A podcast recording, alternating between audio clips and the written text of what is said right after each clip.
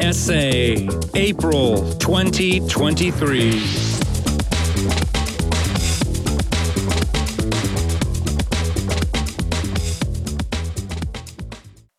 A Different Life, thanks to the SA sobriety definition. I came to SA in 2008. Up until that point, my life had been a succession of compulsive masturbation, pornography, voyeurism, exhibitionism, and countless stealthy contacts or one night stands with other men. The only experience of connection was a 20 plus year abusive relationship with an alcoholic man. When I first read SA's sobriety definition, SD, I was disappointed because I felt different. I was still defining myself as gay, though there was nothing cheerful about my condition. Even if I couldn't identify with what the SD was suggesting, two little words drew my attention. The first word was freedom. The promise of the SD is freedom from sex of any kind. That was a challenging idea because the pursuit of compulsive sex had always been my main drive and given me the illusion of freedom. I was unable to imagine life without it, and I was certainly not aware of the slavery condition I'd put myself in. The second word was this concept of lust. That was the missing piece of the puzzle. I had vainly tried to stop my sexual acting out and its consequences, but it never dawned on me that drinking lust preceded and resulted in the acting out binges. Scanning real or virtual people only led to more scanning, but it never satisfied my need to connect with them.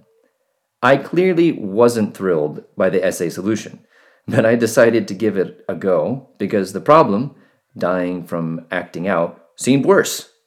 I took a British sponsor, worked the steps, and began sponsoring others. Things started to change slowly, but a few roadblocks crossed my path. One of them was the concept of a higher power, and another was my homosexuality. With the help of an American SA member, there was a breakthrough in both at the same time, and I had a spiritual experience.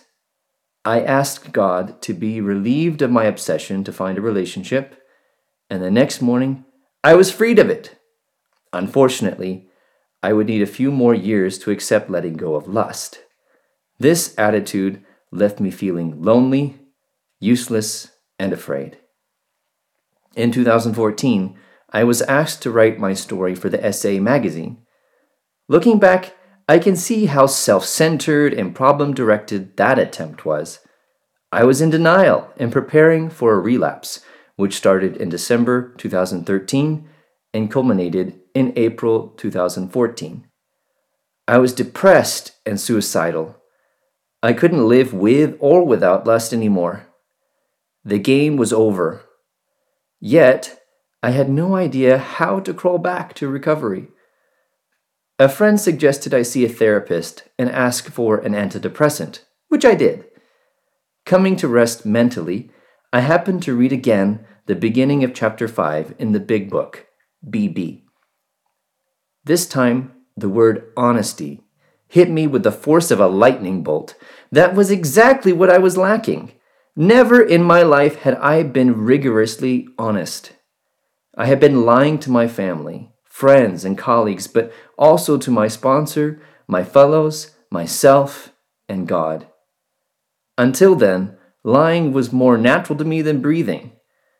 Now I chose to become entirely honest, and the results were immediate serenity, emotional stability, and connection with my SA fellows. In sobriety, I decided to take a new look at the SD. It provides me with a safe haven in which I can be myself as I am and not as the outside world seems to identify me. Accepting the SD and living according to it has turned my life completely upside down in the following ways. 1.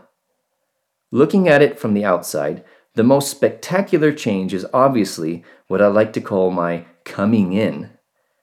At the end of my adolescence, I came out and embraced the gay lifestyle.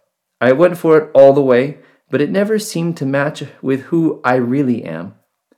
I was often disgusted by my sexual activities, but lust kept me going back anyway. The moment I withdrew entirely from the gay world, another door opened as if unlocked.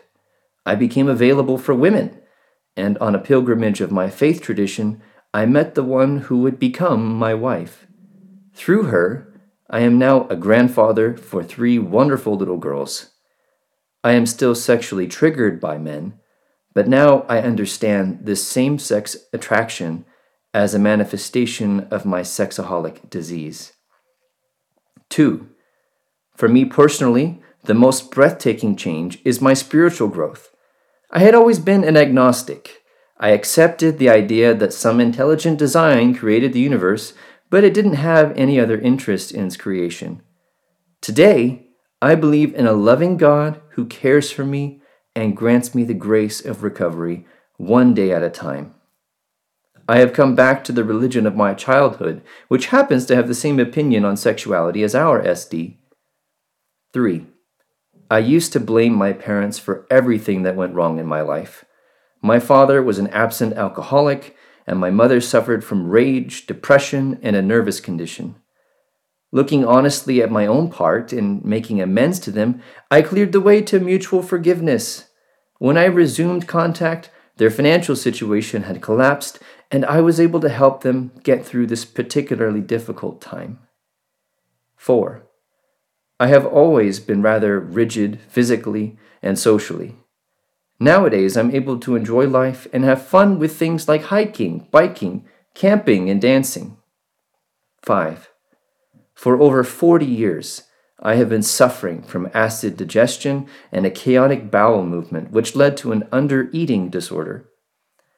In SA, I found the force to face the way I was self medicating. With the help of a dietitian, I put on 15 kilograms, 33 pounds, of weight, and I changed my eating habits. 6. Self centeredness and codependency are some of my main character defects. Doing service in my faith tradition and an SA proved to be a perfect antidote and helped me grow socially and spiritually. None of these profound changes would have been possible without the clarity and simplicity of our SD. As long as I abstain from lust and remain faithful to my wedding vows, I don't have to go back to the shame and suffering from the past, one day at a time. I'm free from the labels the society I live in would like me to conform to. I'm definitely different from the person I used to be, and what an incredible gift that is. Jean V., Belgium,